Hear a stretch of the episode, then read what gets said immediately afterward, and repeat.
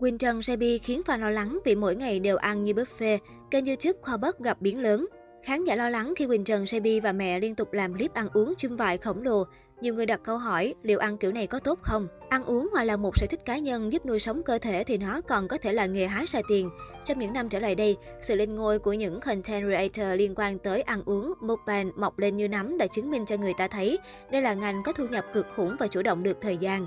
Tại Việt Nam, YouTuber nổi tiếng nhất trong lĩnh vực này chắc chắn phải là Quỳnh Trần Sebi khi cô sở hữu kênh YouTube có cả hơn 4,1 triệu lượt xem. Chuyện ăn uống ngày nào cũng tung clip đã là chuyện quá sức bình thường rồi. Tuy nhiên gần đây dân mạng đã không khỏi lo lắng cho sức khỏe của Quỳnh Trần Sebi và mẹ mình khi cả hai liên tục ăn uống chum vại như vậy. Mới đây trên kênh YouTube của mình, Quỳnh Trần Sebi vẫn tiếp tục làm những content xôi thịt khi cô bày ra nguyên một mâm to mà cô gọi là tháp sườn khổng lồ làm theo kiểu Thái. Bên cạnh có thêm một khay bát thái cũng hoành tráng, không kém. Nhiều netizen không khỏi lo lắng bày tỏ sự thắc mắc, không biết hai người phụ nữ thì có thể ăn uống kiểu gì với khối lượng thực phẩm như thế này. Không chỉ có video trên, gần đây hai mẹ con Quỳnh Trần Sebi cũng liên tục tung những clip mukbang xôi thịt khác không kém, điển hình như khay hải sản ngâm tương to trà bá hay măng bún đậu mắm tôm khổng lồ, thậm chí là heo quay cũng là sai đại. Một vài bình luận của cư dân mạng nhìn clip Quỳnh Trần ăn uống mà lo thật sự. Ăn kiểu này có ổn không ta? Tôi tò mò thật. Cảm giác clip của Quỳnh Trần CB mỗi ngày đều như ăn một cuộc buffet vậy.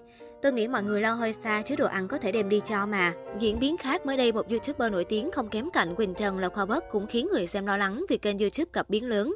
Cụ thể ngày 11 tháng 3, Khoa Bất comeback sau hơn 11 ngày im hơi lặng tiếng trên YouTube với vlog đi cắt tóc kết hợp đi xuyên bờ đông sang Tây nước Mỹ.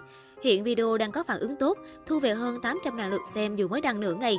Tuy nhiên, một số người tinh ý đã phát hiện ra dấu hiệu đáng lo hơn. Số lượt đăng ký kênh subscribers của Khoa Bất đã giảm 100.000 người so với vài ngày trước đây. Theo thống kê của trang Social Black, từ ngày 8 tháng 3 năm 2022 đổ về trước, Khoa Bất có 4,47 triệu sub. Đến ngày 9 tháng 3 năm 2022 đã giảm xuống còn 4,46 triệu và giữ nguyên cho tới nay. Về lượt view, trong một tuần trở lại đây, channel Khoa Bất đã tăng thêm 1,95 triệu views.